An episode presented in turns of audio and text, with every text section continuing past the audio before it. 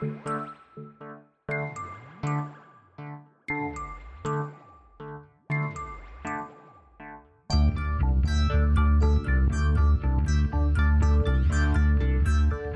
is Continuum Drag, a weekly podcast where we revisit sci fi, fantasy, and just plain weird shows. This week, Nightmare Cafe, episodes 1 and 2. You believe in second chances? Hmm? It's human nature, isn't it? But for a second chance, would you face your worst nightmare? The very thing that frightens you most or drove you to the brink of disaster? Hmm? Or would you then see those good folks? Well, they're about to get a second chance. And you know what? I bet they blow it. Welcome to Continuum Drag, the podcast that is maybe an ironic punishment or something. I'm Luke, here with my co host Jordan. What's real, Jordan? That's that's pretty good. I like that because it, it does seem to be the feeling you have after watching this show. You're not quite sure what the point of it was. Well, that's the, the new series we're covering this week is Nightmare Cafe, and I, I'm assuming you knew very little about this going in. I knew a little bit. I think actually, just at some point, I came across this. I think because I was looking at Freddy Krueger stuff or something, and obviously we'll find out very shortly that uh, Robert Englund and Wes Craven are both involved in this. And so, yeah, it just seems like the sort of thing that came, made no uh, waves whatsoever, and then left, and everyone pretended it just didn't exist. Well, I mean, as we're going to find out, it had six episodes. This this was dead on arrival, Yeah. So yeah, it, it's interesting. Uh, like you said, Wes Craven is the creator, although there's a few other like co-creators credited and like people who developed it. But uh, I, I think Wes Craven was the the at least the core element or the seed of it, or maybe NBC approached him. Wait, you don't think his son, who is the other uh, major creator, you don't think he was the uh, driving force between this? He's not even credited as the creator. He's credited as developed by with another person. Where I'm just like, oh, these were just make busy work for his son. I saw that he's uh, he's been working for a long time. Really has made nothing of note, and I won't get too far into this. But we were discussing before we started recording this. Uh, Laura and I were talking. And we're just talking about nepotism, and it's annoying sometimes. And this is clearly a uh, nepotism happening here, but it doesn't always work out. It's like this guy's clearly not talented at all. So like he, it, Wes Craven keep putting him on projects. Like if you look at his career, he's been making like Selena Gomez music videos. Yeah, I think he's a, he. I don't think this was his calling necessarily, and I mean I don't know how much he even probably had to do with this show. I feel like this is more NBC came to Wes Craven and said, "Want to make a show?" and he's like, "Ugh, I guess I'd like some money." You might not be wrong uh, because it does feel like Robert Englund's in it. He's just like, ah, will you pay my friends some money too while they're at it? They're like, sure. I'm like, all right. Yeah, and I do get the sense that even from the first episode to the second episode, we could talk a little quickly about the the opening credits change. I have a feeling that this was really conceived, at least from the studio's perspective, as a horror show, but it's not really at all. Well, I think there's a lot of that. Like, I mean, when you pitched this to me to watch it, you kind of been like, oh, we haven't done an anthology show before. And I was like, oh, that's cool. We could do an anthology show. And this isn't even an anthology show, it turns out. I did read a little thing that this was pitched as an anthology show, and then Wes Craven was like, "Meh, I think I'll just keep the same characters." Yeah, it was just like abandoned very early on. So it's yeah, it's not even that. It's, mm-hmm. So it's it's quite an odd little duck, that's for sure. Yeah. All right. Well, uh, it aired on NBC January 29th, 1992 to April 3rd, 1992. So not a terribly long run, obviously. Mm-hmm. And uh, before we get into it, Jordan, do you want to get a sense of what was happening in the world around that time? Well, uh, you and I were both in the fifth grade. Oh yeah, I guess that'd be true, right? You were taking a lot of those. Uh, those. I remember those little wristband things you slap on your wrist and they go around your wrist. Oh, slappers. Yeah, you you were playing with that. I was I was playing with some devil sticks or whatever. Remember those things? I never played with them. I always wanted to though. I had one friend, and he like for the one week that they were popular, he really lorded it over everyone. Well, uh, just after the show started on February first, the Cold War was finally declared over, formally declared over by Bush and Yeltsin. Mm-hmm. February eighth, the '92 Winter Olympics in Albertville, France started. Wasn't it Barcelona in '92? But not according to Wikipedia. Yeah. All right, Wikipedia. It says it said Albertville, France was the Winter Olympics, but Maybe I misread. I thought it was Barcelona, but whatever. Uh, February 17th, Jeffrey Dahmer sentenced to life in prison. Uh, was he your favorite serial killer? You love to know everyone's favorite serial killer, as if that's a thing people have. I've weirdly I have asked that for people before, and you always get the same response of somewhat disgusted. Yeah, you're you're kind of a creep when you ask that. like it's it's an interesting topic, isn't it? I don't mean like the person you want to hang out with, but I mean you, you're most interested in their back history. um, well, uh, viewer listeners, write into Jordan. And let me know who your favorite serial killer is. He's dying to know. I'm dying to know. Yeah. We'll send you his home address after you tell him. There should have been some pun there, like he's dying to know, and then and then the camera pans away from me, and there's a serial killer behind me. You know what I mean? Right. Or Robert Englund as Blackie, the character from the show, giving a little just, wink. Just a little wink with cards in his hand. Um, and then here's a little here's a little space thing for us. March 22nd, the space shuttle Atlantis launched with instruments to start studying global warming. Mm. And they discovered it was uh, a hoax. Immediately, yeah, they're like, this isn't real. Everything's quite all right. They're like, the Earth is flat. Yeah, yeah, yeah. Here's a little treat for us, Jordan. What's that? On March uh, 5th, so two days, or sorry, April 5th, two days after the show stopped airing, guess what started? Uh, 92.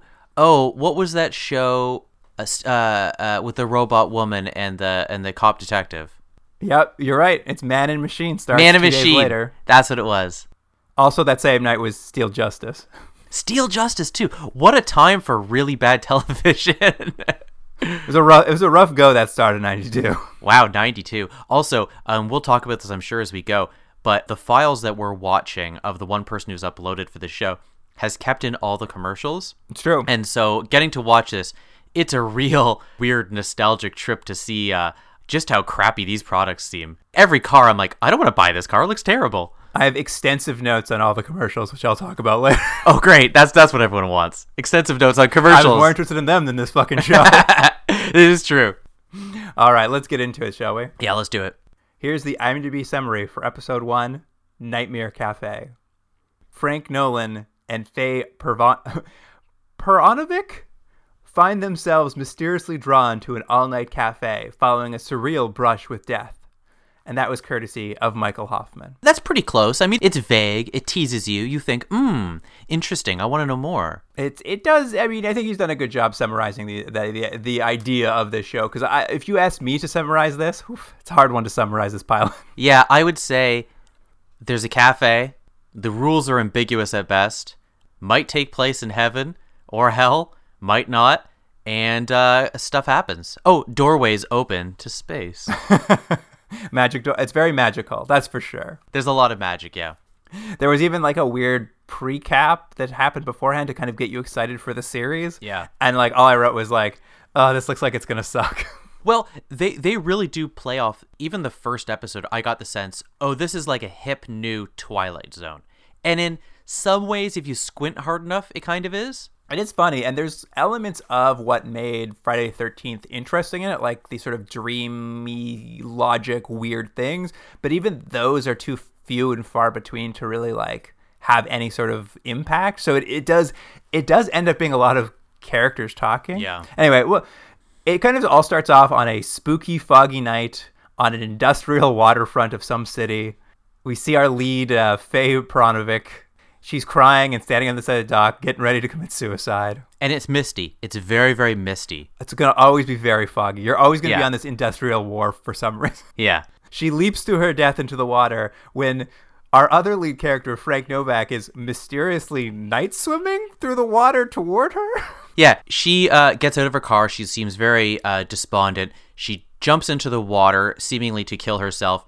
And uh, then there's a guy just very casually, like, backstroking in what seems like quite dangerous, very cold waters. Like, this is not Miami. This is Maine or somewhere that's much, much colder.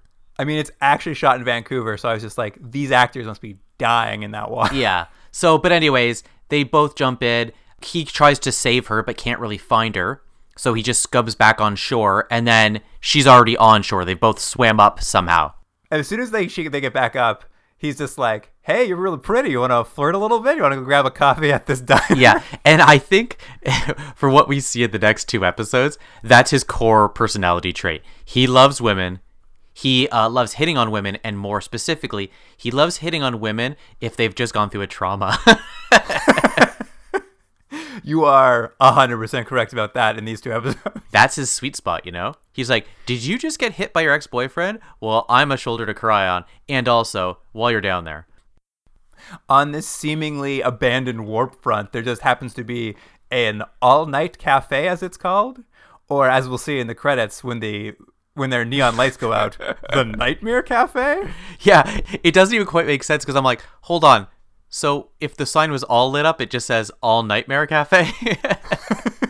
I know it does feel like it's supposed to burn out a few letters and you're going to read it, but they have to add mirror to it. So uh, yeah, it just doesn't work at all. I'll give this to the show. I do kind of like the idea of it being this weird, mysterious place that's really, really off the beaten path. Like, why would you ever put a cafe seemingly at the end of a dock where no one would go? Yeah, that's cool. That at least works, and and it plays into the sort of uh, sort of mystical, magical, mysterious elements of the cafe. It's very, yeah, it's got a very Twilight Zone feel that this cafe exists wherever it needs to. Yeah. But as they as they enter the cafe to grab that cup of coffee, who should step out from the shadows but Freddy Krueger himself? yeah, but he called was he his name's Blackie in this show, right? Robert Englund. Yeah, his name is Blackie, which we don't even learn. I don't think in the first, maybe at the end of the first episode. And he proceeds to talk directly to the camera and us, the audience. Yeah, it's a very. Uh, I know other shows have done it, but it actually reminded me more of like uh, the way it's shot and with the mist and the fog and everything. It seemed like the opening to an Unsolved Mysteries. Yes. You know what I mean? But it's like as if Robert Stack was actually in the reenactments. That's the only real difference here. But it's weird, and I still don't even know what his character is. He's he's an imp. That's what he is, right? He's a little bit of a troublemaker. He's a real Puck character, right? Yeah. He's constantly like winking to camera at us whenever anyone says anything that you're like, isn't that ironic? He, he'll look right down to the camera lens and wink at us, and you're like, oh, okay, I guess so. And he seems to have very little actual role within any individual plot, almost none at all. So it's he's such an odd character. He's just kind of there, and I bet you we barely talk about him. He's actually more involved in this first episode than the second episode. I thought he was just going to be a sort of um, talking to the camera filling in the blanks of the story sort of thing, you know, like setting the mood. I didn't realize he was actually going to interact with the characters. But again, you're right. Like most of the time, he's just sitting in the cafe, like eating or playing with cards or reading the newspaper. Yeah, it's very strange. I mean, even in this opening part, he, he like looks at the camera and says, "Hey, you, you, you believe in second chances?" Uh, well, when you come to their cafe, you gotta face your worst fears. Maybe you'll get a second chance or something. Yeah, he, he's really mugging it for the camera at all times, but I don't really know why, but he is. And he's supposed to be like, kind of like devilish because he's just like, would you bet on those two to have a second chance work out for them? I wouldn't. And you're like, uh, okay, so should I keep watching? Sure, sure, okay. um, the the all night cafe itself is like when they go inside, it's like a 50 style diner, completely deserted. Like it's just kind of very classic, very like place you go get a, a patty melt or something. I like the look of the diner. It does look, have that um it's evocative of that sort of like 1950s diner, you know, where you get a nice slice of pie and uh, and a not very good cup of coffee. Yeah, uh, there's no one there, so they start just helping themselves to coffee and chicken soup that happens to be on the stove and to, to warm themselves up. Didn't didn't you think maybe they that happened a little too fast? Like, let's say you and I, we've gone driving, we're tired, we somehow end up at the end of a end of a wharf in the middle of nowhere, and I'm like, hey, let's go get a cup of coffee. We go into the place there's no one there. Would you just start serving yourself soup? No, I would. Almost, I would just leave. I would almost certainly leave. But I know obviously these characters need to. But like of all the sort of uh, mental leaps of logic you need to make in this show, it was just one of those things. I was like, guys, you didn't try very hard for these characters. They're just like, hey, we're at a cafe, and she's like, I guess I'll put on this cafe outfit, and he's like, yeah, I guess I'll just start serving. I'm like, what? She says she's a waitress, so it's pretty easy for her to do. Yeah, and then she just puts on the waitress outfit. She's like, it was like it was made for me. Da da da. Yes, uh, Frank puts on the chef outfit, and they're they're really he's really trying to flirt up with her. He, he tells her that Faye means beautiful in Tahitian, which may or may not be true. Yeah, I, I didn't look it up, but I'm gonna assume he doesn't know. But did you catch what uh, ugly was in Tahitian, which he also knows? no, what did he say? He says it's yaff. sure, sure, of course it is. Which Jordan because I had to write all this information down, Yeah. that's how I realized the show is so deep. Oh, really? Why? What does that actually mean? Yaf is Faye backwards. Oh, I didn't even realize that. So if Faye is beautiful, Yaf is ugly. And I was just like, this show works on so many levels. well, yeah, I mean, look, uh, I think Wes Craven wrote this uh, in, in between other projects, you know? I was just thinking about it. I'm just like, how few people must have watched this show and like anything stuck with them. For that one gag, I had to write it down to even like figure out that it was a joke. Right. I must be one of a handful of people who've ever put that together. Oh, oh, I think you're probably the only person of the five people who've seen this other than you and I. Just me and Wes Craven. Didn't you think at this point that the plot of the episode, or at least what they were going to find out, was that this is sort of like a time loop and they're all, they've always been working at the cafe? That's what I thought this was going to be at this point. Like, it's going to go all cyclical and you'll find out they both left the cafe originally and that, and they no matter what they do they always kind of come back but that's not really what this episode is I could see I could see that. Like I definitely had thoughts. I'm like, oh, like there's no one working here. They work here. Maybe we're gonna find out like this, uh, you know, a hell they're trapped at a Groundhog's Day or something. Yeah. Um, but and I mean there is a time loop element, but it's not quite what. But that's not what no it is. no not not really Um, did you also like his uh, little joke about how he lived in Alaska and uh, lived on a lived on an iceberg and was married to a penguin? and he not only does he do it once he does it twice It's it's very funny because the fir- first time he does it, Faye's just like, I've heard that before.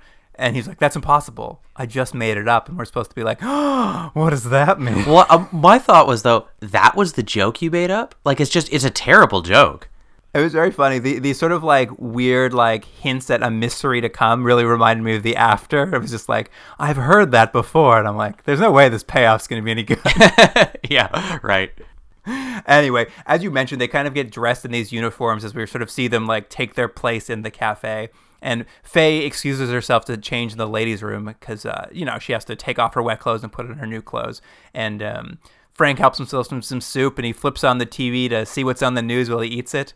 And uh, on the TV is a feed from the bathroom where he gets to watch Faye stripping. and I'll, I'll give him at least credit on this he only watches for a, a few seconds before turning off the tv I did think I'm like he wasn't too sleazy, but I was also just like he also doesn't immediately tell her. He's like, "Hey, stop doing that in there. There's a secret camera in there." And when she actually leaves the bathroom, he's just like, "Hey, did you notice a hidden camera in there?" I'm like, "Frank, it wouldn't be hidden if she noticed it." At no point did she look at the camera.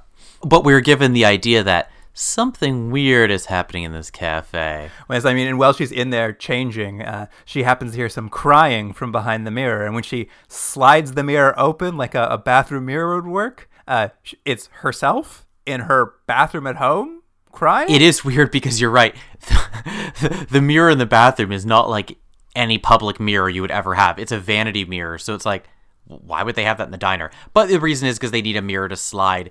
And I didn't even realize it was her at first in the mirror. I was like, hey, look, she, see, she sees another woman. But her hair was different, so I couldn't tell. But, anyways, yeah, she sees herself crying. So we've had two instances that something weird is happening here. You the the Yeah, TV cafe's weird. The TV has, as we'll learn, can look onto many different things, and also apparently the mirror can too. Yeah. And uh, speaking of the TV, as they come out, Frank Frank mentions he's like, "Hey, well, you're in there. I saw you on the TV in your underwear." And she's just like, "Prove it. What kind of underwear am I wearing?" She's like, and he's like, uh, "White with a red heart on the butt." And she's like, "Damn it, you did see me." That's it. It was weird. Why did you think he was lying?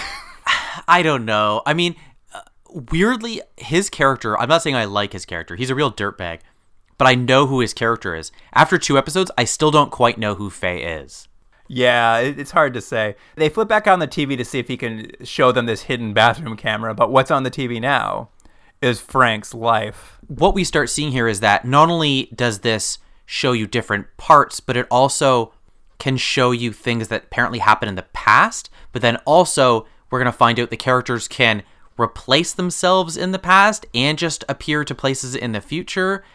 I don't know why, what the rules are. They don't seem consistent yet, but The rules are very inconsistent, but right now, yeah, it's just like they turn the TV, they get to see Frank earlier that evening, and Frank is like, "Oh no, I don't want to watch this. This is when I faced my worst nightmare, being a chicken." you thought it was going to be something much bigger, but really what it was was he's working at this chemical plant. He finds out they're doing something sketchy. I think maybe polluting or something like that. And instead of uh, calling the authorities or, or doing something about it, he just kind of looks the other way because he wants his security job. I was like, that's the worst thing that's ever happened. I mean, yeah, it's it's not the the moral high ground you'd have liked to take taken, but it's not like he murdered someone or uh, did some horrible dastardly deed. He just is like he's just a dude who has doesn't have a very good high paying job. He doesn't want to lose it. Yeah.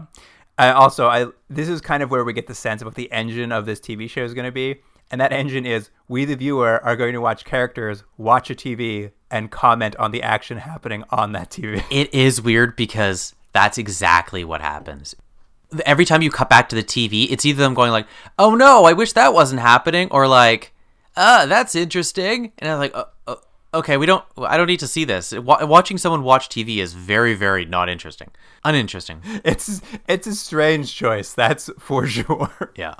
But yes, as they watch the TV, Frank at his night watchman job. Did you get to the name of the place? Oh, I don't think I did. No.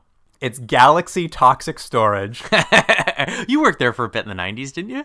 yeah, we had those big. They have those big vats of bubbling toxic waste. They just stir with a big stick. You just what you walk by all the time. You're like, that seems legit to me. And like his job just seems to be to work there at night to watch them dump the toxic waste into the river. And while they're watching it, Faye's just like, I bet I bet you'll stand up to them. I bet you'll like tell them not to dump toxic waste. And he's like, I'm telling you, this happened earlier tonight. I did not. I do- I'm telling you right now, it doesn't happen. But suddenly, he does start standing up to them. Yeah, and he's sort of blown away because now he's watching essentially a memory, but it's not an accurate memory. It's it's what happens if he did make the stand. Yeah, and he kind of disappears at some point from the cafe into the TV as if he himself leaves there and rejoins his body in the past, but now in an alternative timeline in the past. There's another interesting thing about this because we're going to see this a lot, and and in this episode, I think even more than the next episode, people are going to pop in and out of the TV characters playing themselves and coming back to the cafe and then going out another door and appearing somewhere else. It's not quite clear if they can control it or not. The the assumption I got is that the cafe itself is a somewhat conscious entity that is making these decisions, but it does seem like sometimes they can control where they want to go if it serves the plot. It is definitely like a mixed bag. It's it, it does mostly feel like the cafe is in charge, but occasionally it seems like they can exact some sort of control over it. But you know, in this new timeline, he he stands up to his boss and uh, gets in a fight, with physical fight, like a, literally a punch out fight with the goons at the job site, trying to stop them from like dumping toxic waste. Ends up getting knocked in the back of the head by his boss with and like knocked unconscious. And the goons are like, "Well, I guess we should kill him so he doesn't rat us out." And the boss is just like, "Not yet.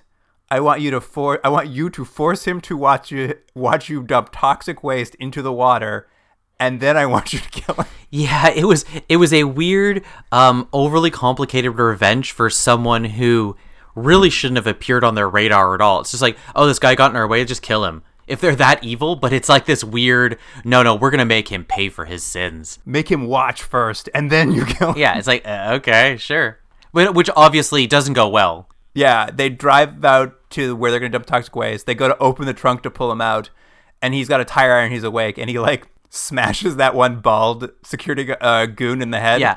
and that guy just has a bloody mark on his forehead for the rest of the show. Yeah, I, I do like that. That's one of the the things that uh, whoever was deciding makeup, I suppose, they were really doing their job in keeping consistent more so than the actual plot of the show. It's just like, guys, we need to track this this welt on this guy's head. That's the most important thing.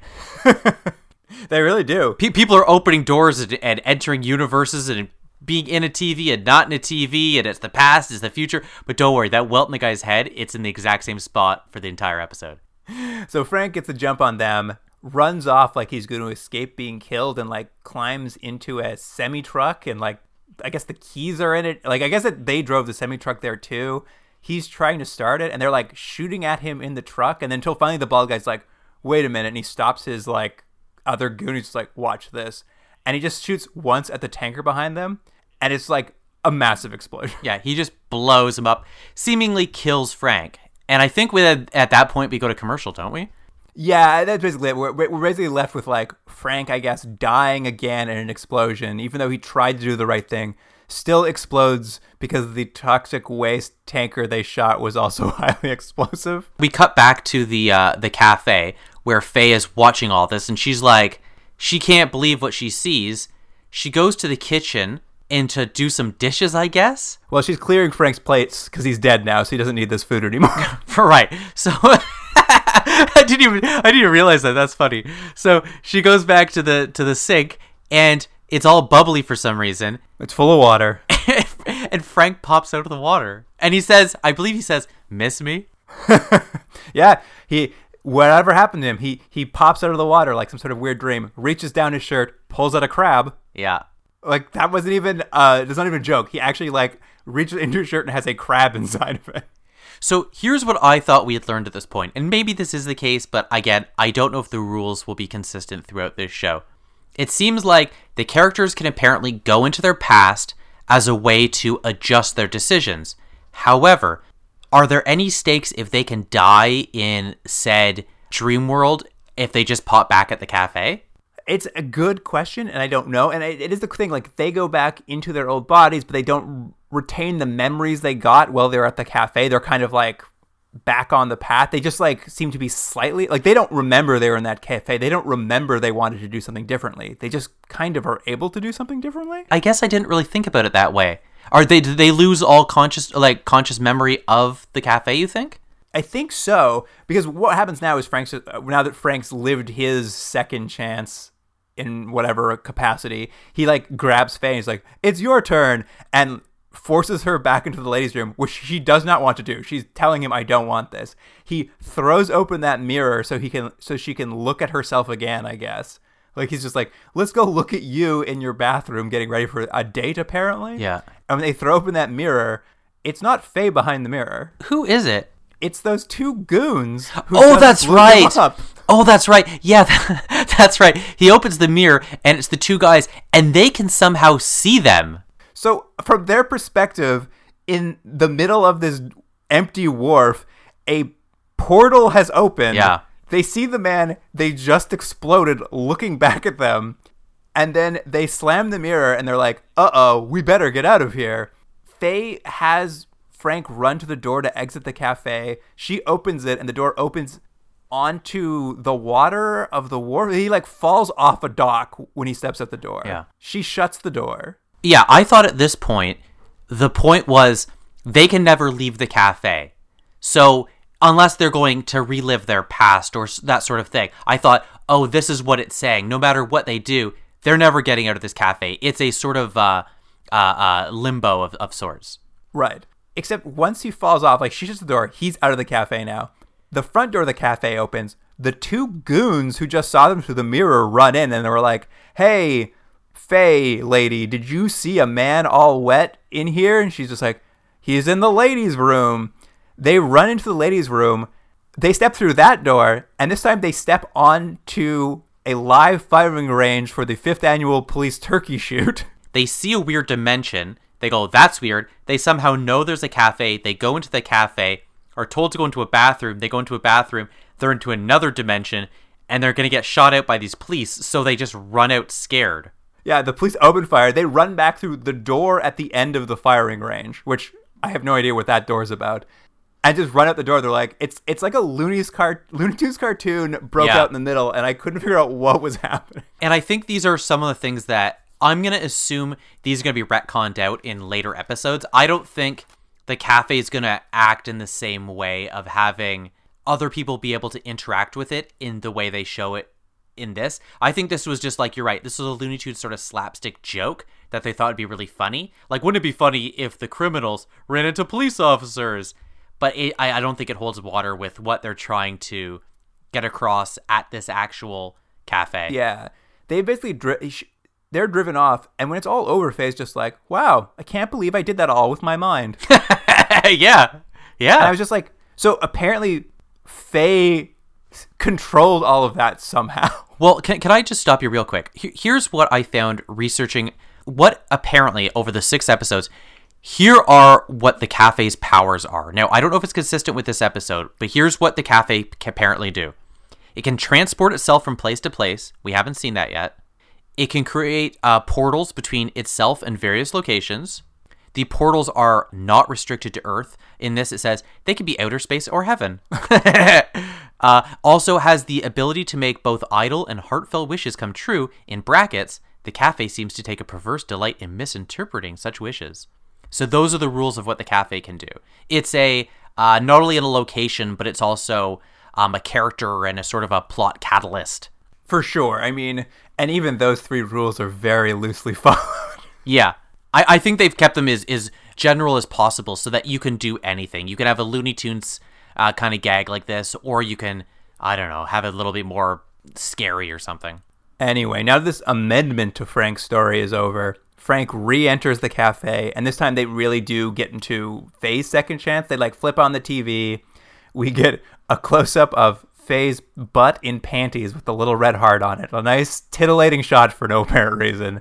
Well, uh, compared to the second episode, though, this this one's pretty tame. I do like though that that that's the way we connected that it's her because we've already we've already found out what kind of underwear she wears. So when I see that underwear, I'm like, oh, that's clearly Faye's underwear. There's no other way. You couldn't show her face. You'd never remember. It's a time saver. um, basically, they're watching her get ready for a date, and she, they're like, "Oh no, I don't want to go on that date again." And she vanishes into the TV. So she goes back in time to that period of time. And this is the first. This is like halfway through the episode. Mm-hmm. Finally, the character Blackie walks into the cafe and joins the plot, sort of. Yeah, and I was surprised because again, I thought he was just sort of going to be a separate entity talking to the audience, but he becomes a regular character at this point. He's clearly in cahoots with the cafe, but to what extent I don't know because he's sometimes just watching the action, but also sometimes in some ways affecting the action. Yeah. So we basically follow Faye now, and she doesn't remember anything about the cafe. Like this is it. Like she has no recollection of what's happened to her thus far. She seems to be mm-hmm. back in time at the point she was late early this evening. She's going on a date with Frank's boss from the toxic waste plant who knocked him out. Yeah, and you know what? I- I'm going to give this to the show. Of a way of connecting the two plot lines, I didn't think it was so bad. I think the two plot lines work in enough a way that they're. Uh, I thought that was a believable enough. Like how are these two people are kind of connected in a way they didn't know. I was like, all right, I'll I'll buy it. Yeah, it intersected them in an okay way. I don't disagree. She she's calling him up to be like, "Hey, I'm coming over soon. Can't wait to hear. It, can't wait to see you." Get to his answering machine, and his answering machine message is a very specifically customized message to her about how he's going to see her later tonight. Like it was so particular. I was just like, who would record that answering machine message? I, I agree. I actually thought it was a weird editing thing because I didn't realize it was the the machine. I thought, oh, he's answered the phone because that's what it sounds like. But then they would keep cutting to him having sex with his woman, which, by the way, he doesn't speed up things at all. If if you're having uh, seemingly your girlfriend come over and you're also having an affair, you think you'd be like, all right, let's let's uh let's cut to the main action here. You know what I mean? But he's like, no, no, I take my time. Well, and they like that's the thing. Like he's doing that, and can clearly hear the message being recorded behind him. Yeah, he knows she's coming. She's on her way, and he's like, "Nit, we're gonna we're gonna take this nice and slow." Uh, and and Frank is quite upset. He wants to help Faye out. He wants to stop her from going on a date with his old boss. And he's like beside himself, and fr- and Blackie's there now, and Blackie's like playing with cards, trying to like make him like play a game of I don't know cribbage with him or something. And Blackie's just like, yeah, nothing you can do to help though. They can't hear you on the TV. You're stuck here. And Frank wishes he could be there for her. And then he is. He appears in the TV, and old Blackie is like, "Oh, I can't believe it." He figured it out so fast. Yeah, figured out what I I don't know. He just did. Apparently, when you make a wish in the cafe, that the cafe like uh, grants it. I think you're exactly right. If you make a wish in the cafe, it will grant it, but it grants it depending on on its own whims. So you might say like, yeah, "I wish I was the biggest man in the world," uh, meaning like your muscles or something, and it's going to make you eight thousand feet tall. You know, that sort of that's the worst example ever, but I think you get the point. This is the spec script you're working on. I'm working on episode seven right now. Uh, so now Frank is back in time. He's hitchhiking. He's on the side of the road. Faye pulls over on her way to her date to pick him up. And while they're kind of chatting on the side of the road, the toxic waste goons drive by and see the both of them. They're like, hey, there's that guy we just chased into a cafe or not, and we just exploded or not. Uh, let's get in a car chase. Yeah, and, and this is where the show does. It's not one of its strengths because again, I didn't think it was such a stretch of how these two people are connected without knowing it. But this sort of thing that no matter where they go, the the gangster guys are is just like okay, sure, in this whole city. But yes, it's an excuse for them to start shooting and have a car chase, which ends with her playing chicken with them driving backwards. Yeah, they veer off, crash off the wharfs uh, and into the water, and they're saved once more. And then I like that just after this, like they've had this clearly very scary, traumatic thing happened with people shooting and car chases. They just have like a casual conversation. And this is where he starts doing his penguin joke again. Yeah, he does the penguin joke, but this time it's the first time she's heard it. Yeah. Thank God. Yeah. But basically, it all kind of ends when Frank accidentally says her name. He's like, "Well, Faye, I'm glad I'm here to talk to you." And she's like, "I never told you my name." And she just like tosses him out of the car and decides she's gonna go back to driving to her date. She's freaked out. He seems like a weirdo. She's like, screw it. I don't care what you say. I'm going on the date. So she does. And at this point, by the way, I thought she had a pizza with her. Didn't it look like a box of pizza? I, I hadn't I honestly didn't even notice it till she got to the house because yeah Frank's kicked out of the car which causes him to be booted back to the cafe to watch the remainder of this on the TV. It's like a video game. He like did the wrong thing and it like sent him out or something. So she gets to the bo- toxic waste boss's office or house to go on this date. He's not answering his door, his doorbell because he's obviously very busy. And she's about to leave and give up on the date. And Blackie from the cafe, Blackie's like, "Well, that won't work." So he appears in her second chance with a key and a British accent to unlock the door for her to his apartment. Yeah. I, I couldn't follow what was happening there. I think we we did mention that him. I think it's like a dollar bet, but uh, uh, Blackie and Frank have a bet that she'll do the right thing this time, and the right thing in this situation being she's not going to go on a date because that's clearly the crux of what He's a bad uh, man. Yeah, he's a bad man, and that's what started her to possibly killing herself. So, but then it's like he also goes in and changes stuff. Like Blackie goes into the world and changes stuff. I'm like, but I couldn't tell if it was for the better or worse, or he just to continue the story. Like it just was like, okay, sure. And also, the first time around when she went there, was did she also not get in because it was locked? That's true. I never thought about that. I don't know. At any rate, she gets into the apartment.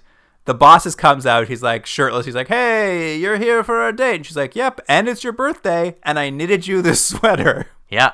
And the whole time it's very clear they're in the middle of having sex. And it takes like two seconds for the woman to come out. And I love it that she's heard the message too. She knows it's the girlfriend. She comes out and she's like, Is that the maid?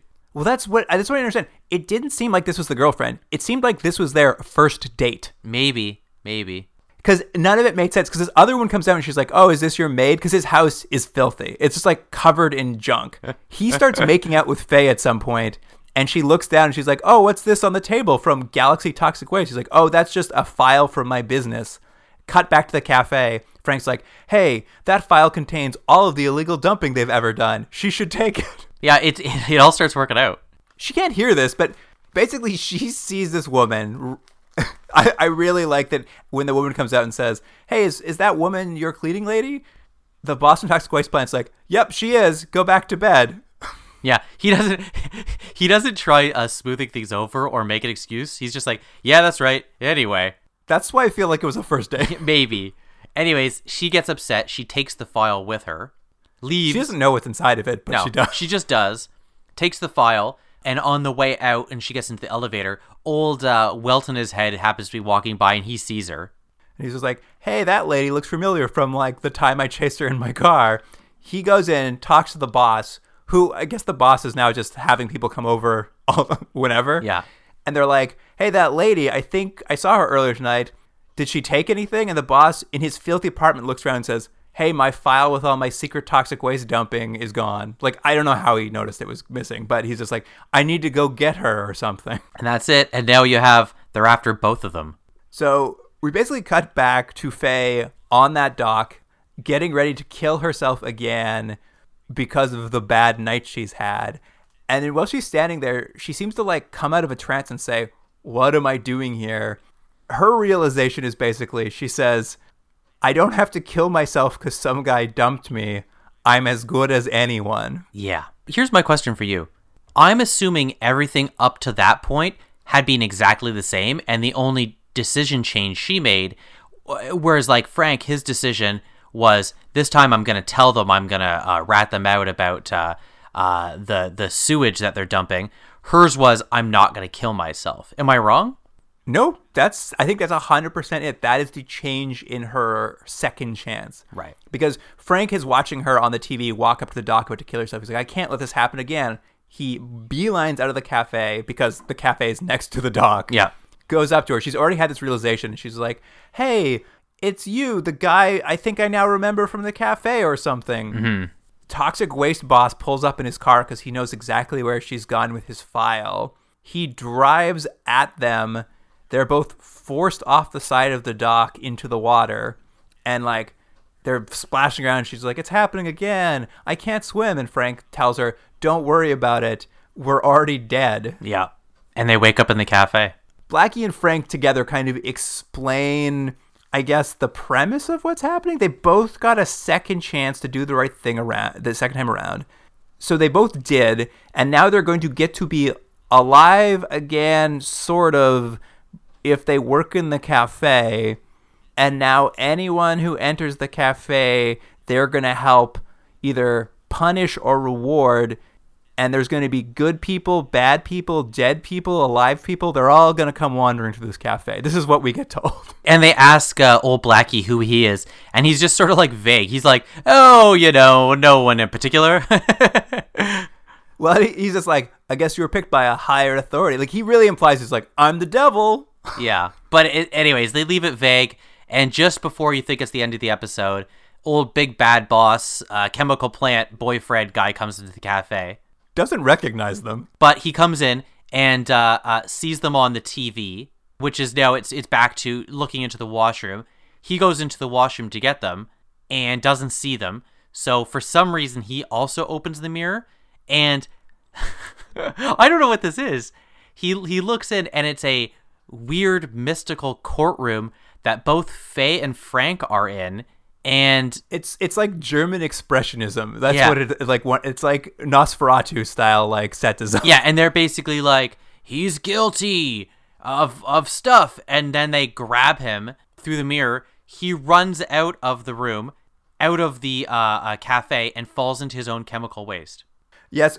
Well, he falls into his own chemical waste because he runs out screaming after he sees himself on trial for dumping chemical waste. Yeah. Which is, he says, his worst nightmare yeah, is to be put on trial for his crimes. He falls like yeah, he falls stories and stories down. Like it's like Batman, the first Batman movie. He falls into a huge vat of chemical waste, mm-hmm. and then he wakes up with a start, and he's in prison for dumping toxic waste now. yeah. So he was looking at the future, where apparently they were all at court for some reason. Well, here's my question: Did any of that happen? Like, is any of that? I don't understand. Like, did that happen know, to him? it's not is clear. he just outside? Is this just a nightmare he's having?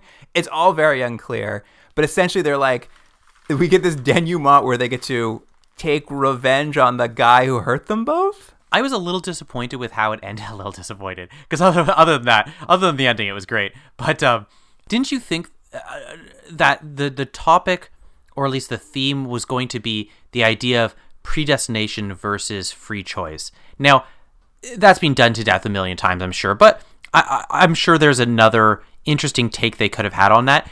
And it feels like they almost wanted to do that, but it's not really what this is because it's not the idea that It never clarifies its rules. it's not like both of them got a chance to do something different, but they ended up in the same place anyways. There's an interesting idea there. This idea that no matter what you do, you are destined to have this result. And they kind of play with that and they kind of play with the idea that it's magic or whatever, but in the end, they kind of just don't want to land on anything. So you're just going, wait a minute, was that the future? Are they dead? Is this uh, heaven? Is this hell? Or is uh, what's his face the devil? Or is this the past? Or it just doesn't really make a lot of sense. That was yeah, that was the thing I was trying to figure out too. Is I was just like, so when they got the second chance, is that now the real thing that happened and they still ended up dying in the end, or is that second chance just all fiction and they still just died as the cowards they were originally? Like I was just like, what is anything affecting anything? Does any of this matter at all? well, and actually, the questions are only multiplied in the next uh, episode as opposed to answering these because I'll suggest that this is even more complicated because let's say either those are the case. Let's say the first chance was what actually happened and this is just them kind of being showing that no matter what happens they're going to end up what happened. Fine. Or if it's the second and they at least got to redeem themselves before they died, fine. But in the next episode, they start interacting with real people and are out in the world, but they're dead. And I don't know how that jives at all. Or are they? Because they got their second chance, right? So now they're kind of alive. yeah, but everyone that they would have known would know them as dead, right? Yeah, it's it's a good, it's a very, it's a very good question. And let's move on to the second episode. Okay. But I just want to note that at the end of after what feels like the end of this episode, where they like get the comeuppance of the toxic waste boss, there is another ending where a young woman walks into the cafe and asks if they're open, and Frank's just like, "Awooga!" Yeah. and and uh, Faye goes, "I'm so jealous." Yeah. and it cuts to credits. And that's what we've learned about both our characters. She's going to be a, a jealous of him because he loves ladies. and all that's gonna walk through those doors are ladies. Ladies, yeah. Which brings us to episode two Dying Well is the best revenge. What's up, Doc? You think maybe he's jealous? Of what? Nothing I can do given my present situation. Au contraire, mon cher. The cafe has given you a second chance. You may, uh, interact with anyone that comes in any way you choose. Interact? Yeah, with Angela in this case, if she's willing. When Frank gets involved with a married woman whose husband is very possessive, Faye worries for his safety. That is courtesy again of Michael Hoffman. Well, thanks, Michael. We start uh, and we see in episode two, I think um, the slight different things from the pilot is one, we have a different opening, which is very, very reminiscent of the Twilight Zone. There, I said the same thing. Even the font looks similar to like eyeballs floating in space, and and it's just it's very much like the Twilight Zone. Egyptian hieroglyphics everywhere. And we also get a bit of a recap of the first episode, and then also old Freddy Krueger, whatever his character's name is, him getting to basically bring the viewer up to speed if you missed the first episode. What's going to happen every episode, basically. Did you did you like how he, he closed off his monologue? How did he do it? At the end of it, he says, "Touch that remote, and you oh, die. Oh, that's right. That's right. Yeah, yeah. well. I can't change the channel now. Well, it also makes you think like it, I think partially because of his involvement and also because of stuff like that. You're like, oh, this is gonna be a horror. It's not a horror. no, it's it's it's basically a vaguely darker Touched by an Angel. That's what they should have sold it. In this one, a, a husband and wife, Angela and Edward, drive out to the old industrial docks where the cafe lives. Everyone's just coming to these docks. Did you recognize who she was? I recognized her face immediately, and I had to look it up. But uh, I, I, this is what I was like. Oh, that's Tasha Yar's sister Yeah. from Star Trek: Next Generation. Yeah, Beth. I don't know how to pronounce her last name. Toussaint, I think. But I'll tell you what, one interesting thing about her. Uh, before we get to the episode, this whole episode she's gonna be making out with uh, uh, Frank the whole time. Just spoilers ahead. They actually got married in real life and are still married. Really? She's married to Frank? Yeah, they got married weirdly four years later in 1996. They got married and they're still married. You know what? This makes me feel a lot better about this episode. Yeah, because it gets real porny real quick and just sticks in that drive. Well, it just makes me think that at least somewhere out there, there are two people who this episode mattered to. Yeah, that's right. They play they play it like people look at family al- uh, you know family pictures and albums. Uh, they just they put on like, hey, ever want to see an old episode of Nightmare Cafe? And everyone says no, please, for the love of God, no. No one wants to see it. I can imagine uh, sitting around watching it with your wife, just laughing it up, like, look at this terrible episode that we had this meet cute on. They're just like having a good laugh at Yeah, it. they're like, look how thin we were. Rude. Well, uh, come on, you're the same size you were from 1992. Pretty much. No, your calves are much bigger. Your biceps are much bigger. I mean, I've I've got a little more swole, but all right. Angela and Edward, the husband and wife, they're out there on the docks. They've come out for I don't know a romantic drive. I'm not really sure. They get in a fight about whether or not she's cheating on him, And when that gets a little heated, she's just like, "Oh, I'm gonna grab a cup of coffee over at that Nightmare Cafe." What I like is she basically goes, they're fighting. She's complaining that he's not romantic enough. He's complaining that she's been cheating on him. And then she goes, let's go to the cafe and get a cup of coffee. He's like, I'm not going in there. I'll wait for you. and I was like, wow, he's really ho- taking a stand. It's a cup of coffee, man. Get out of the car. Um, she enters and Frank's there building like a card castle or something. And he sees a woman. She's got two legs, two arms, two eyes. He's like, I'm in. And I'm going to hit go hard. I don't know anything about her. I don't know her situation, her personality. I'm, I'm hitting on her hard. Yeah, I mean, Faye calls him a dog in heat, I believe. Yeah, that's right. Yeah, f- several times in this episode. So like he's just flirting it up with her like nonstop, asking her all these questions about like her mean husband and why she's here alone. And he's like, "What if you could have anything? What would you want?" And she's just like, "Oh, I just wish my husband would love me and that he'd never leave me." Yeah. But outside, something's happening. One thing I want to note real quick: she also is smoking in the cafe, and it's it seems so bizarre to see this in 2020. Someone just smoking casually in a restaurant. But um, what's happening outside is Edward gets out of the car, and it looks like very quickly he's mugged, and he gets in a fight with the guy, and the guy has a knife, and you kind of see the struggle. It's hard to tell what's happening, but it looks like the guy stabs him. But what we find is he pulled the knife out and sort of cut uh, uh, Edward's arm in the struggle, and then and then runs away. Yeah, there, it, it, yeah, it's really hard to see. Like, but basically, something he gets stabbed. Clearly, we know that much, and the guy runs away. And then we cut back in the cafe. Frank's still hitting on his wife. Yeah. Edward stumbles in, bleeding into the cafe, and they're like, "Oh my god, are you okay? Should we call an ambulance?" He's just like, "Ah, I'm fine. I'll walk it off. Don't worry about Yeah. it. I just need to get my wife. I need to get out of here." And they leave. And then we cut to 24 hours later, and Frank is still in that cafe talking about that wife. Yeah, she literally says like that was yesterday. Now, before we get to that, Luke, time passes normally in the cafe.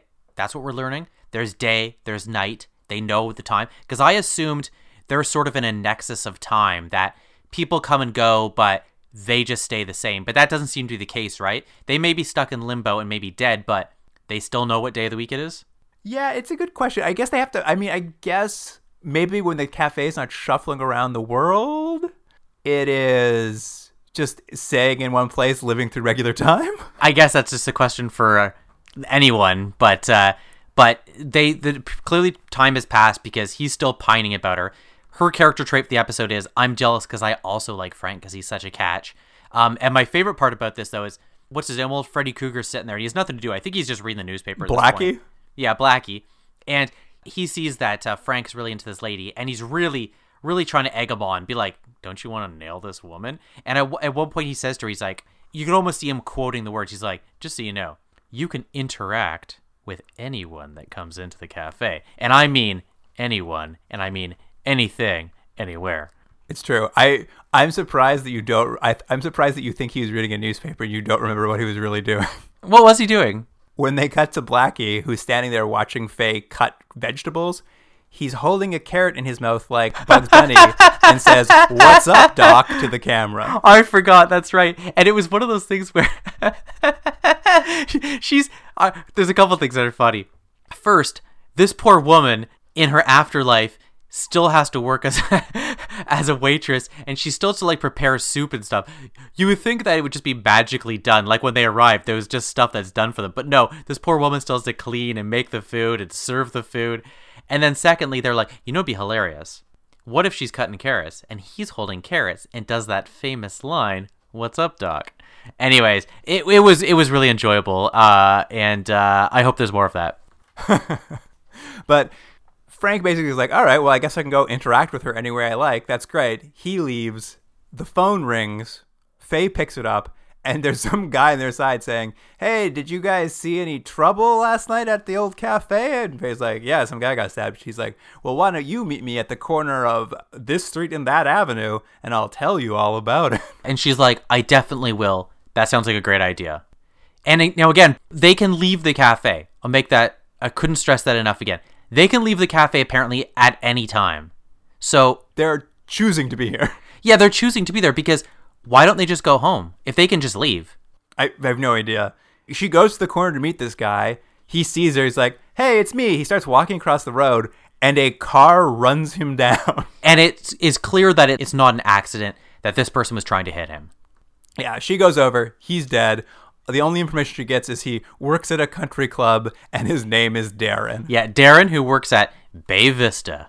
Bay Vista. Yeah. At the coffee shop while this is happening, the coffee shop, the cafe while this is happening, Angela, the wife, drops back in to pick up her cigarette case and also flirted up with Frank a little more. Frank, please, maybe don't hit on the clearly abused woman. Like this scene, we see that she's got not quite a black eye, but she's got a bruise on her face. She has a bad excuse for it. It seems quite clear that she's being hit by her husband. And his thought is not, oh, Jesus, a terrible relationship.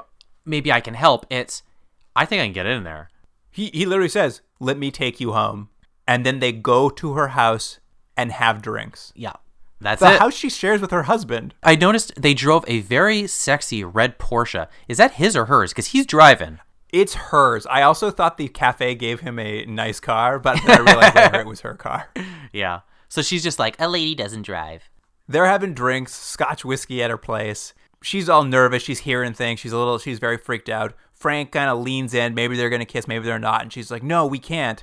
So Frank proceeds to start groping her Yeah, real hard. real hard. Like, and while this is all happening, Blackie and Faye are back at the diner watching, it on all TV. on the TV. Yeah. Now, didn't you think it? We were watching this, and I thought I was kind of surprised how much they could show on TV. Like, clearly, you're not going to see any nudity or anything like that, but this was seemed pretty steamy for 1992. It is. I wrote that down too. I'm just like, this is softcore music, softcore lighting. Like, other than the lack of nudity, I, I feel like maybe this is where the show's headed. Like, you know, 92, that's probably the era of the erotic thriller. Yeah, it very much has that feeling. You're right, and like the saxophone in this is so ever present to the point where if you watch it now, like it just seems like a parody of that sort of thing. Like it's so on the nose. it did feel like weirdly a parody. Um, the the TV cuts out at this point because, as Blackie puts it, I guess we don't get the X-rated channel. Yeah. And the husband Edward storms into the cafe looking for Frank. He he wants to warn Frank about something. He's to stay away from Angela or he'll get hurt. And Faye's like, "Hey, you know about this dead tennis pro I saw hit before him?" He's just like, "Ooh, maybe." And he just runs out. Like he's there for a hot second to threaten Frank and imply he might know the tennis pro, mm-hmm. basically to set him up as the villain. yeah. And then he drives back to his house. It just gives him enough time to start having sex, basically. Yeah, yeah. They give him that, that much time. He shows up, comes in, notices there are two drinks in the house. Angela comes downstairs and starts being like, no, nobody's here. I don't know what you're talking about. Faye uses the magical cafe doors to rescue Frank so he can get out of the bedroom. Yeah, she she suddenly appears in the bedroom and then gets him out by going back to the door. But again, it's like I'm fine if they can control the doors, but it doesn't seem like they can all the time. Yeah, it's hard to say. I mean, Faye seems to have more control of them over Frank, that's for sure. Well, he has different. She's trying to maybe learn how the cafe works, and he's trying to get laid. that is true. Yeah. He's she's solving mysteries. He's just like, ah, is there another lady gonna walk through the door or what? He just keeps showing up at like like women's shelters. Is like anyone else being abused? He really that's true. He really does like it when they're damaged. Yeah, it's it's it's really horrible. And like they bring him back to the cafe, and Frank is very nonchalant about a the threat that Edward just made, and b they're less like, hey, why are you committing adultery? And he's just like, eh, who cares? Adultery's cool. This is while he plays Fever on the jukebox. And he's just like chilling. He's like, yeah, big deal. I'm I'm cool. And I guess this is the next morning because while they're while this is happening, the husband Edward walks back into the cafe one more time and says, "Frank, we need to talk." They have a secret conversation away from the viewer on the docks that we're not allowed to hear. Mm-hmm. And then Frank comes back in. He's really freaked out and he says, "Ah, I wish I hadn't left Angela alone." Uh oh. He said the words. He said wish, Jordan. Yeah. And so he suddenly appears in In a puff of smoke. in a puff of smoke in uh, some sort of shower changing room esque sort of room with women all around, very much like that Gemini Man scene we watched, where the women start screaming because there's a fully clothed man in the in the change room with them. Except for one Yes. woman who's very into it. That's the one thing I was going to say is they're screaming, they're all naked, they're yelling at him to get out, and as he's walking out, one woman stops him and says, "Hey, who are you looking for?" And he's like, "Uh, uh this woman Angela," and she's just like, "Ugh, why does she get all the good men?" I'm like, "What the fuck is happening here?" I know it was yeah. It's that that's her character. She's just like, oh, I I lose out again. All the guys who come into the into the change room are creeps. Why can't I just find a nice guy in the change room? Why why can't I get one of these creeps? All want Angela. And but what we do find is as he leaves the locker room, change room, whatever it is, he it's in the Vista Club that we've that we've Yes. seen before. He's in this country club. He finds Faye immediately. They have a conversation and basically agree hey, you need to leave your house tonight. I'll come by. You pack your stuff. I'll get you, and you're going to get out of there. We're getting you out of that house tonight. That's what's happening. And can I mention one thing? She's wearing awesome early '90s workout gear through this whole conversation. Oh, you was a, a big fan of that costume? It's just such a timestamp. It's great. Fay, meanwhile, uses the doors again to herself go to the country club. I think she wants to talk to Frank, maybe. But what she ends up doing is listening to women at the country club gossip about the dead tennis player, tennis coach. Yeah, so there's a tennis coach at the club. He's the, I guess, tennis pro. It's Darren who died. The women gossiping basically say not only has Darren been a guy who's basically slept with all the women there, that's what he liked. He liked the danger. Angela, it's also well known, is someone who has been doing that, having multiple affairs, quite open about them, and they think she's really the bad person in this, and that she is. She, but I think they imply, correct if I'm wrong, Luke, that she knows that her husband has a temper, and she purposely has these affairs so that he will attack the men. Isn't that what they imply? Something like that. Yeah, like that's kind of like the. It's such a weird gossip session. They're just like, "Can you believe Angela is sleeping with the tennis pro?" And the woman's like, "I'm sleeping with a tennis pro too." Yeah, and no one seems very sad that he's died. I, I should I mention? No one seems sad at all. They're just like, "Well, he was a bit dumb, but at least he had a big dick." Yeah. I mean, that is a line in the in the script. I was just like, "Okay." yeah. Well, I mean, yeah, yeah. Not to mention his backhand. What's that? Not to mention his backhand. Tennis. His ground stroke. Uh-huh. Anyway, let's move on from the tennis club. Angela goes back to her house. She's packing her things, getting ready to leave. Her husband Edward comes home, catches her, asks where she's going. She says she's going to spend the night at the, t- at the country club. Are you even allowed to do I that? thought the same it thing. doesn't matter. I know it's it's so funny when you're watching a show that's about magic and science fiction and fantasy, but you get stuck up on these very small things. You're like, wait a minute, you can't stay overnight at a country club. Where's she gonna stay in the locker room? That's, that's all I thought as well. Frank arrives. He hears them arguing outside, so he smashes a window to get inside. The home alarm system goes off. Frank goes and digs around in Edward's desk and finds his gun. And then we're like basically headed toward a confrontation between Frank and Edward over his wife. the character of Edward, I didn't know what they were really going for. Is he supposed to be sort of like a New York tough guy? Was that what they were going for? They keep implying that he might be a gangster, but Yeah. it's never clear that he has done anything criminal. Other than he kind of sounds like he's from a 1940s gangster movie. Yeah, I mean, he might be a jerk, is the most we know about him. Yeah. they have this confrontation in the like front lobby and Fay's just like he's never gonna let me leave and Edward's like you fool she's just using you to kill me to get my money and then Frank shoots him in the chest it's a weird scene because she's basically like shoot him shoot him shoot him and at this point even as a viewer you're like this seems sketchy. This his story now holds up more than hers does. And you're like i guess he's not going to shoot the guy. But first he shoots him in the arm and the guy's like ah jeez. And then they like look at him he's like yeah i guess i'll shoot him in the chest too. And he shoots him in the chest and kills him. I mean at this point I think we're all on board with the idea this is just some sort of honey trap she set up to kill her husband. Yeah. Frank does it. She's just like, all right, let's wrap the body up in a carpet. We'll put it in the trunk of this car. And as they like, they load him into the trunk of a car. Angela, the wife, is just like, all right, come here, Frank, for one last kiss. She turns around and pulls the gun to shoot Frank, but he's disappeared back to the cafe, I guess. because that's why Sure. So she's just like, well, that's weird. That man I had murder my husband is gone, but I guess I better hit the road. She start, goes to start the car, but the trunk won't stay closed. She goes to see why the trunk won't stay closed. And of course, her husband's a zombie now. Yeah, he pops out.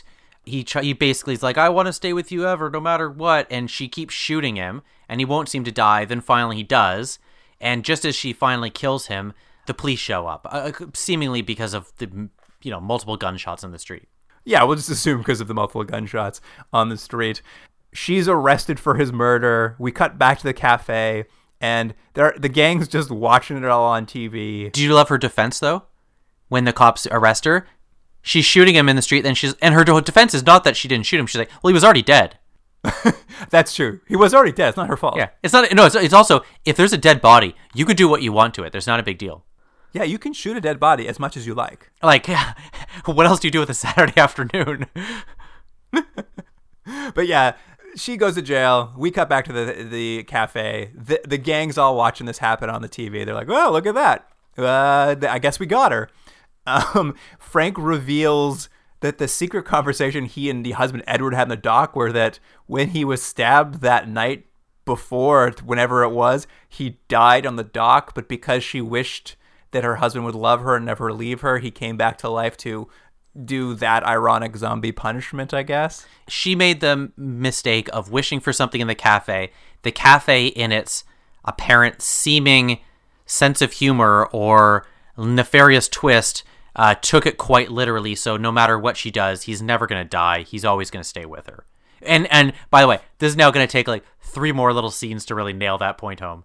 I know, and it's so funny too because like now Fay and Frank seem to be like on the side of the husband, like as if they always were good buddies with him. Yeah, and they teleport into the ambulance carrying his body, where they take the blanket off his face and have a conversation with the dead body, and he they're just like like they're old pals. And I, and I like that he's like, yeah, at first it was weird, but I'm kind of getting used to uh, being dead. And they have a conversation. They leave really quick, basically like, yeah, well done. And I remember thinking at this point, because I didn't realize the episode was still going to keep going, I thought, well, this has left things weird. Is he just going to live as this immortal now in the world? But don't worry, we have at least one more scene before we finish. I thought the same thing. I was just like, so this guy isn't ju- this isn't just the ironic comeuppance. He's going to be alive forever now, and I was just like, is he going to come hang out with them now? Because they seem to be friendly with him. Exactly. They almost set it up like he's now going to be like the cook at the place. And and for a moment, I thought that's what this show's going to do every uh, for every episode. They're going to add another character that becomes a recurring character. But don't worry, they're not. No, uh, we then cut to Angela. She's in a prison cell now. I guess she's already been tried for her crimes, and Edwards appears outside the door, outside of the bars, to talk to her, and he's just like, "My wife, I love you. You missed my cremation." But there's a couple things we've learned about him. He's well, he's all in shadows, so you, you kind of get the sense he's gross looking. But he's also magically has the ability to go through bars. I guess he's a ghost or not. Yeah, that's the thing. Well, there's a lot of questions come up here because she's been incarcerated now. Who knows for how long? There's been enough time for him to be cremated and have a funeral. So at least a few weeks. He's able to transit through bars without opening the doors. He can just step through them. And like cremation does, it has just made him a badly burned corpse. That's what cremation does, right? Yeah. You yeah. just get really burnt really badly Well- and then they bury that burnt body. What you're hoping to do is to punish your loved one as much as possible. Again, who cares what you do to a dead body? Am I right? Well, when they said he's cremated, I'm just like, so you should be a pile of ash that's coming to Yeah, visit her. Then. I know. So the whole point is that it's a gross reveal. He shows up in in the jail cell, and of course, the wish he has made is forever, and so he will stay with her forever. And he and he, for some reason, now is taking a sick joy about it. I don't know why he wants to spend time with this woman who's essentially killed him, but he's just like, guess what? We're gonna spend all our time together. And so she starts screaming, and that's basically how that part ends. But I got a question for you. Can anyone see him? Like, is he just in this cell with her now? I had that same question because everyone can see him up till that moment. So why is he now invisible to everyone? Yeah, it just is like they have these scenes that they want to do, and I'm not even saying it's like a bad idea. Like, great, it's a real uh, straightforward moral tale. I get it, but it's just like, but did no one stop and ask any of these questions? I had all those same questions. It was so weird. It was so weird. But that's how it wraps up. Basically, she gets her comeuppance, and the Nightmare Cafe won. That's one of the major issues. I don't know. Is the show supposed to be that these characters in the cafe always are going to right wrongs, or is it that they're going to stop people getting involved in things they shouldn't have? Because they keep saying it's about second chances, but I'm like, but this people, these people didn't get a second chance. No, this was yeah, this was a punishment. Yeah, so it's like i i guess we'll find out in the next couple episodes, but it's like, uh, guys, this doesn't seem like it's thought out very well. No. Well, you want to get into any final notes you have? I have a bunch of questions, but I think they'll probably just continue as we go through the series. I'm really looking forward to uh, the Cathay transporting to somewhere else for no reason. I would like to take a moment to highlight my favorite commercials. Oh, okay. Oh, yeah. That, as we mentioned, we got to watch a whole lot of commercials through through watching these files. I watched all the commercial breaks, and it, they were the highlight for me. So here, here were my favorite ones. There was a, another erotic TV movie they were advertising called The Night Man. Oh, and they were really selling the eroticism of it, huh? Yeah, a man has sex with a mother and her daughter. I didn't look it up, but I think the two people were Joanna Kerns and uh, Penelope Ann Miller. I think that's who was in the movie. Someone look it up for me. I liked the uh, Fresh Prince and Good Morning America pair that was going to make America safe to laugh again. They also had a Fresh Prince Blossom Hour. They did. I like the Norman Lear television sitcom I'd never heard of called The Powers That Be about a senator and his family, in which you see the senator's wife slap their maid. Yeah, that that did not look very good. David Hyde Pierce was in it though, so I was interested. It's funny how many of these commercials you see actors that you uh, clearly would become uh, uh, more famous as time went on, but uh, you know, like uh, Joseph Gordon-Levitt's in a Pop Tart commercial. yeah, I know. I have that noted here. I was like, that's 10 year old Joseph Gordon Levitt in a Pop Tart commercial. That's amazing. What else? There was the Ragu commercial where they sang the I Feel Like Chicken Tonight song. I love that. Ah, yes. I remember singing that with friends, which is such a weird uh, way that advertising got into us, but that was real fun to do for some reason. You do the chicken dance? It's great. Yeah, yeah. I like the Playtex tampons commercial that had the tagline, It's not your mother's tampon. Yeah, this isn't your old fashioned kind of tampon. This is for a new generation. And finally, this one particular teaser for the Bakersfield, California news program that evening that said, Mother says she's being unfairly thrown out of her apartment after being shot in the face. I knew you were going to pick that one. And they just said it so nonchalantly. And I was like, yeah, she shouldn't get thrown out of her place. She got shot in the face. That's terrible. It was such a turn, too. It's just like, she's mad for being thrown out of her apartment. I'm like, yeah, okay. For being shot in face. I was like, pardon me? yeah. Anyway, I could go on and on about those commercials. I'm really hoping the next couple episodes also have them because it's, it, ma- it makes the watching, uh, uh, the time we have to spend watching these go much longer. But it also is a real nice uh, breather in between this bad show. It's true. I do feel the same way. I'm like, ah, the show's an hour long now. And I'm like, ah, I can't wait for the commercial break. I want to see what the 92 Ford Taurus look like. I know. Don't all those cars look terrible? They all look terrible. Every single they're like, check out the sexy new lines of this station wagon. I'm like, it looks terrible. It's like a box with wheels on. Yeah. so let's do some uh let's some ratings. All right. What do you want to give the first episode, Nightmare Cafe? I'm gonna give him a little bit of leeway because it's a pilot and they gotta set some stuff up. It's also a terrible episode of television. Four point five. 4.5. Yeah, I mean, I was also going to give it like a right down the middle five, but then the more I thought about it, the more I'm like, ah, this is so bad. so It's really bad. I'm going to give it a four, I think. What do you want to give the next episode? Dying well is the best revenge. Yeah. I mean, it's worse than the first episode, right? it is. It is, I agree. If you take out the scenes of them all porny kissing, you got about a five minute episode. Yeah, I mean, here's the thing too. I would say about that is like the porny stuff isn't even very titillating, so you're not even getting anything out of that. it's gross. The whole episode's gross. And uh, personally, I'm only going to go down a little bit, and I'll tell you why. I only have so far to go down before the end of the, the end of the series, so I'm only going to go down to a four. It's getting extra credit just because there's only six episodes. Yeah, I'm giving it a three, and I think that still might be high, but I'm worried that it's going to go lower. So I need to I need to leave some room for it to crash further.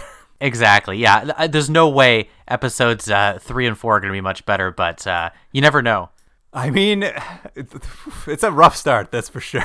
But who knows? You never know. You have to be optimistic. Maybe it's going to take a turn. Maybe it's going to find its legs. Maybe uh, it's going to be some real satire or real sort of moral tales. Even if it just got silly, Yeah, they played with it being like a cartoon at one point. I'm like, just go for it then, guys, if that's your thing.